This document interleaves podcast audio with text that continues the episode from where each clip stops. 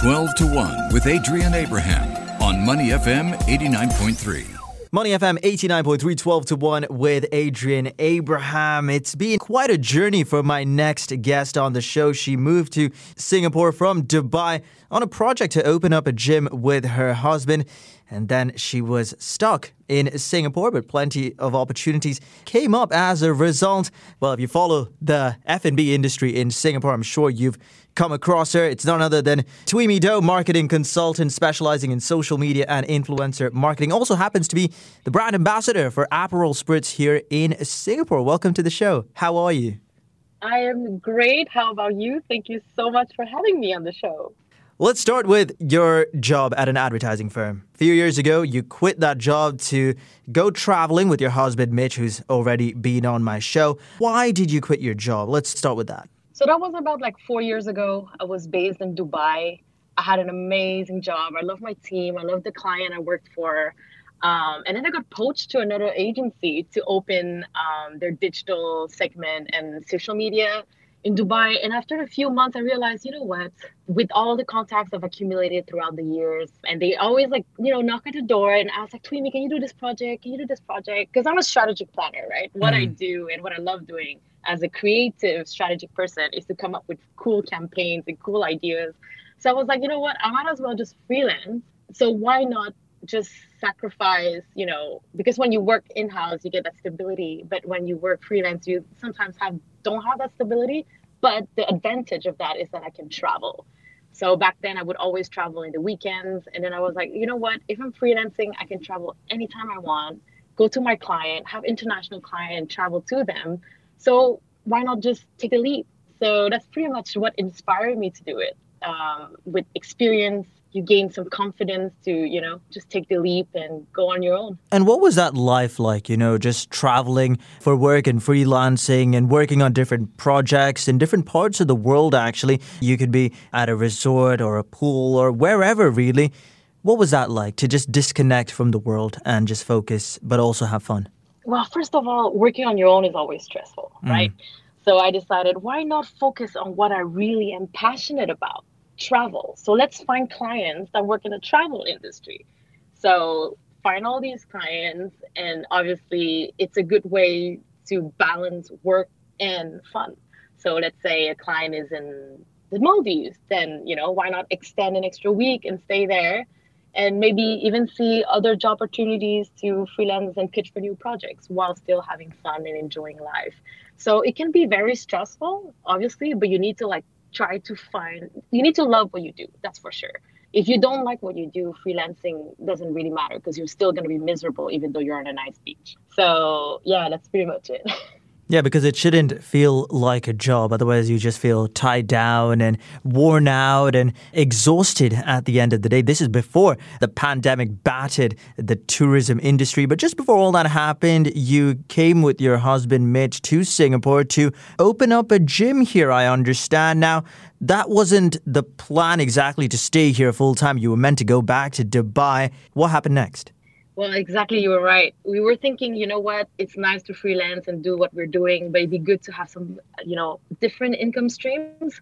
So we saw the opportunity of buying a franchise here in Singapore. So we opened our gym in Serangoon Gardens and now have a second gym in Burleigh Drive, a boxing gym. And the plan was to, okay, you know, open everything up, stay for a few months, and continue to travel around the world and see our clients and because what I do is basically social media, content, advertising. So it's easy to do that on the computer and anywhere. So, and the reason why we wanted to go back to Dubai is because I kept a good portfolio of clients there. And it's obviously a very good travel hub. So, in my mind, I was like, why not expand to Asia, my client list, and go back and forth in the two biggest travel hubs in the world, which is, you know, Asia and the Middle East. And then obviously, after one month of opening our gym, the pandemic hit and that's when the uncertainty started to drop on me. I was like, do I go back to Dubai and stay locked in Dubai or do I stay in Singapore? But because we had the gym, it made more sense to stay here physically to take care of it. So we pretty much gambled and ended up staying in Singapore, which at the end of the day, I'm very happy that this happened. and Dubai and Singapore is the same but different. You know, we both lived in those countries. What were some of the things that stood out for you here that made you want to extend your stay? You are exactly right. It is same, same, but different. Mm. And I think a few points made me want to stay here. Uh, number one was the weather. In Dubai, the summers are outrageously hot. We complain here that it's hot, but Dubai is just It's a furnace. oh yeah, oh yeah. You, you enter the sauna when you you step outside. but the winters are nicer. The winters are nice. oh, winter are beautiful. Yeah. Um, and then obviously, as an Asian heritage person, I love food, obsessed with food. So Mm. uh, the food options are much better here. So that, that was a big, uh, you know, convincing advantage to stay in Singapore. But again, the third point was obviously the gym made us stay here to take care of it. You uh, pointed out food, which is, uh, you know, just incredible Oh. here. It has one of the best, if not the best, culinary scenes in the world, to say the least. So we're in conversation with Twimi Do. She's a marketing consultant specializing in social media and influencer marketing. We have to talk about the COVID-19 pandemic and how it changed your life. It battered multiple industries around the world, affected the lives of everyone. But for you, someone who used to travel for work, that was your life, you know? You came to Singapore to open up this gym with your husband, and the plan was to go back to Dubai and travel back and forth and see how it all went. But when Singapore announced that it was going to enter into a circuit breaker, how did you react to the news and adapt to life? to start with, I was a bit worried. I was because I wasn't grounded here, right? I just came over to open a business, and then the big question mark was, oh my God, do I go home to my parents, which is where I'm from, Montreal, Canada? Do I go back to Dubai where I know everything and I know that I can be stable with work? Or do I stay here and take the hit and you know what? Maybe it will reopen in two months. So in my head, I was like, you know what? It won't last too long. it will be all right. Which I think a lot of people thought the same, right? They were like, oh, it's all right. We're going to be locked down for a little bit. Or people that are stuck outside, like, oh, we'll stay away and, you know, we'll come back in a few months. But that never happened. So it was quite a shock. In terms of habits, it, I really had cabin fever really, really quickly. Um, I did enjoy somehow being locked down because when you travel so much, you move so much that, you know what, that was a really good break. So I was trying to see the positive out of it. And let's say that the last year, the, the whole year not traveling, yes, was very difficult, can be demoralizing. But there's no point being negative and like being depressed, right? Like it will, it will never change the situation. So the way how I approach life and everything, every situation is what can I do out of this situation? How can I optimize it? I cannot travel the world. So how about I travel in Singapore? How can I travel through food, through people I meet. So I always try to meet the most people I can. I'm that kind of weirdo that I hear somebody speaking another language. I'm like, sorry, sorry, where are you from? Yeah, literally, that's the way to travel. And A social butterfly. yeah, not word to say nowadays, right? No. but yeah, no intermingling, I swear. But no, it's just nice to find a way to travel locally. Like we are so blessed to live in a city that has a Mm. lot of foreigners, that has a lot of cultures. So why not do it through the restaurants, through the tours, through the activities that we can find in Singapore? So that's pretty much how I adapted to the circuit breaker and the pandemic, not being able to travel as a Canadian that the VTL only just opened recently. Yeah, we'll get to the details in just a bit, but you know, more on this whole lockdown phase. I talked to Mitch, and as a business owner, it must have been tough because we had the circuit breaker, we had the heightened alerts, the stabilization phase. How do you keep up with all of this as a business owner? Because you have to open, you have to close, and then you have to think about pivoting the business. Yeah. Well, happily, even though we were not able to leisurely travel in Singapore, the rest of the world started to travel. So the regular clients that would have abroad, they would still have recovery plans to reopen travel. So there was always work. There was not possible for me to do physical work. And how it works in influencer marketing right now, especially with the pandemic, obviously the airlines and the brands do send less press and influencers abroad for projects, right?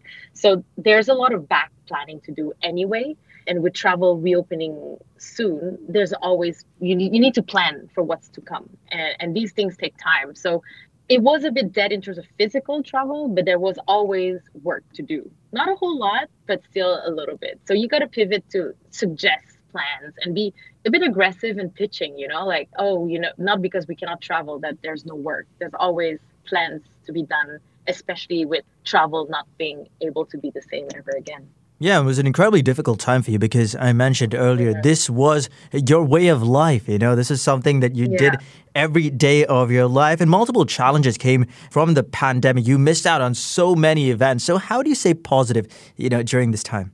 I did miss out on air, like a lot of events. I really wanted to go to the Tokyo Olympics, all the sports events. You know, the F1. When they announced that there were no F1 in Singapore, I was so so sad. Oh, yeah, because you haven't gone yet, Uh, right? No, well, I grew up in Montreal, so we do a lot of parties for the F1. But like, I only started to like the F1 recently because I Mm. watched that Netflix show.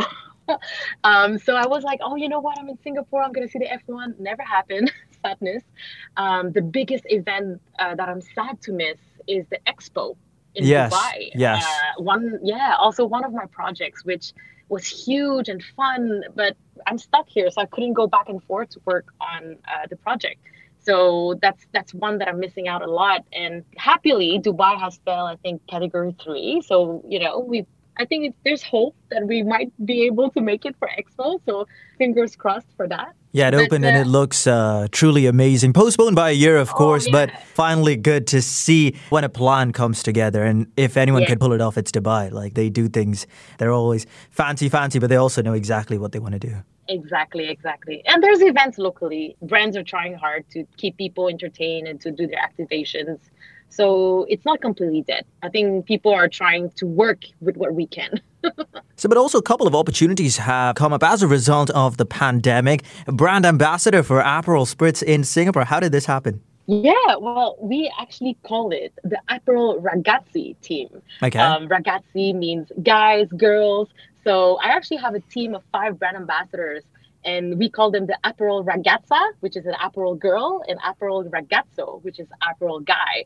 And our job is to go around and make people happy, send them a beautiful orange drink and Aperol spritz.